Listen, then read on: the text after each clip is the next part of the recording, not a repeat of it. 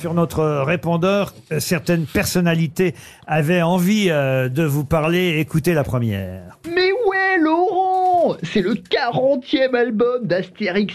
40 albums C'est deux de plus que les Stones, 5 de plus que les Beatles et 39 de plus que Magali Vaé. Rock'n'roll Philippe Manoff vous a laissé un message, mais aussi, euh, alors, tiens, on en parlait tout à l'heure, Dominique Besnéard. Ah bah c'est sûr. Bonjour, enchanté, ravi de vous rencontrer. D'ailleurs, Didier Conrad, c'est bien la première fois que je suis heureux d'avoir un cheveu sur la langue. hein. Ah bah si j'avais été dyslexique, je vous raconte pas le cauchemar pour dire Conrad.